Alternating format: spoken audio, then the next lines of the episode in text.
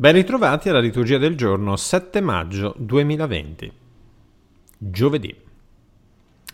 Iniziamo oggi, e ci accompagnerà per ben tre giorni, la lettura del discorso di Paolo ad Antiochia di Pisidia. Ehm, prima tappa importante dopo, dopo Cipro, la prima tappa importante eh, del primo viaggio missionario.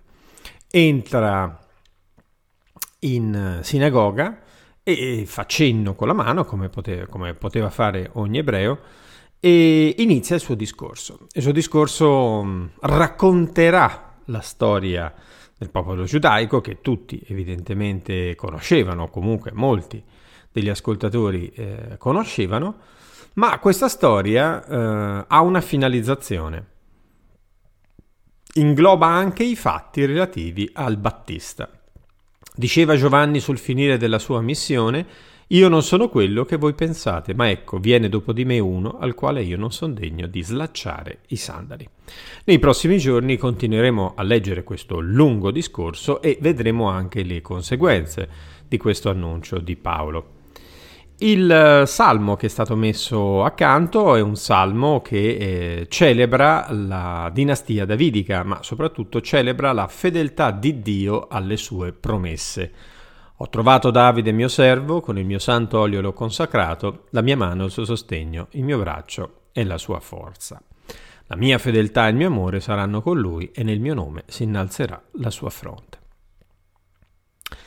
Il Vangelo, che invece leggiamo, ci sta orientando attraverso la liturgia verso il dono dello Spirito, e quindi quella sezione dei discorsi di addio del Vangelo di Giovanni, tipici dei capitoli tredici e sedici, dove appunto Gesù prometterà lo Spirito. Eh, chi accoglie colui che manderò, ma accoglie me. E qui ehm, parlerà anche evidentemente Del, del traditore, colui che mangia il mio pane ha alzato contro di me il suo calcagno. Questa è la citazione di un salmo, ma eh, all'interno dunque della, dell'ultima cena, all'interno della, della notte del tradimento, io direi proprio nella teologia giovannea, c'è eh, questo annuncio di Gesù: colui che accoglie, colui che manderò, accoglie me. Comunque ascoltiamo prima il testo del Vangelo e poi lo commentiamo insieme. In verità, in verità vi dico, un servo non è più grande del suo padrone, né un apostolo è più grande di chi lo ha mandato.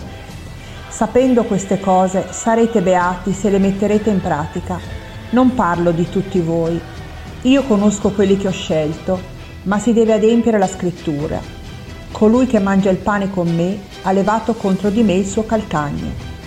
Ve lo dico fin d'ora, prima che accada, perché quando sarà avvenuto crediate che io sono. In verità, in verità vi dico, chi accoglie colui che io manderò, accoglie me. Chi accoglie me, accoglie colui che mi ha mandato.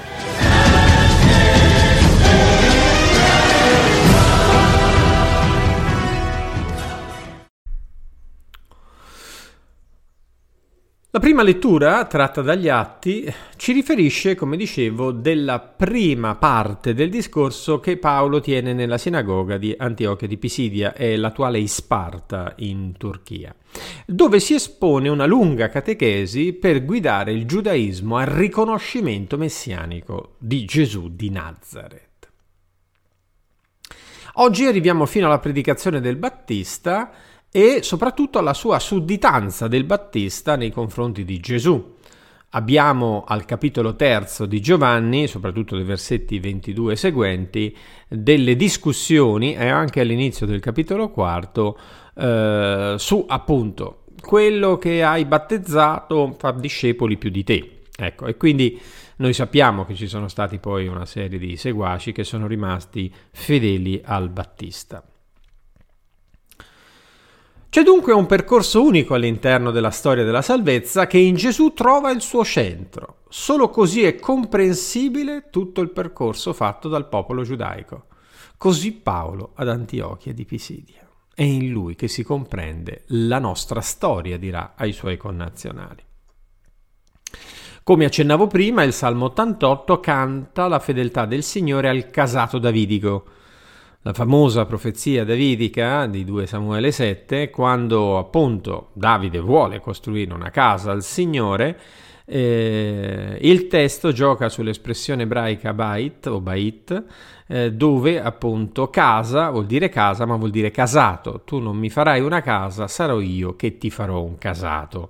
E questa è la fedeltà che comunque, al di là delle defezioni, diciamo, storiche dei regnanti giudaici, il Signore mantiene alla casa di Davide. Il Vangelo ci riferisce l'annuncio del tradimento all'interno dei discorsi di addio, ma ci stiamo orientando verso la Pentecoste e la liturgia ci accompagna a riflettere sul dono dello Spirito. Oggi, più che l'annuncio del tradimento, eh, il focus è costituito dalle parole di Gesù: chi accoglie colui che manderò, accoglie me. Il riferimento allo Spirito sarà sempre più evidente. Che cosa è una vita mossa dallo Spirito? Una vita pneumatica? È una vita eterodiretta, cioè diretta da altro. Questo è specifica la libertà cristiana, che non è legata agli schemi di questo mondo, ma è disponibile alla testimonianza. Si potrebbe fare anche un sondaggio: quanto sei disponibile a perdere un pochino della tua buona fama, vera o presunta, per il Signore? Quanto sei disponibile, tanto sarai capace di, di eh, testimonianza. Pensateci. Essere strumenti nelle mani dello Spirito significa affidare a Lui la conduzione della nostra vita, come ci ricorda il Maestro. Sapendo queste cose sarete beati se le metterete in pratica. E non è che una grande teoria produce una grande testimonianza. Una grande teoria può predisporre, ma se non c'è questa esperienza eterodiretta dallo Spirito e quindi disponibile a essere plasmati come Dio vuole, non c'è neppure una grande testimonianza. Cari fratelli, abbiamo finito anche oggi e io vi auguro una buona giornata.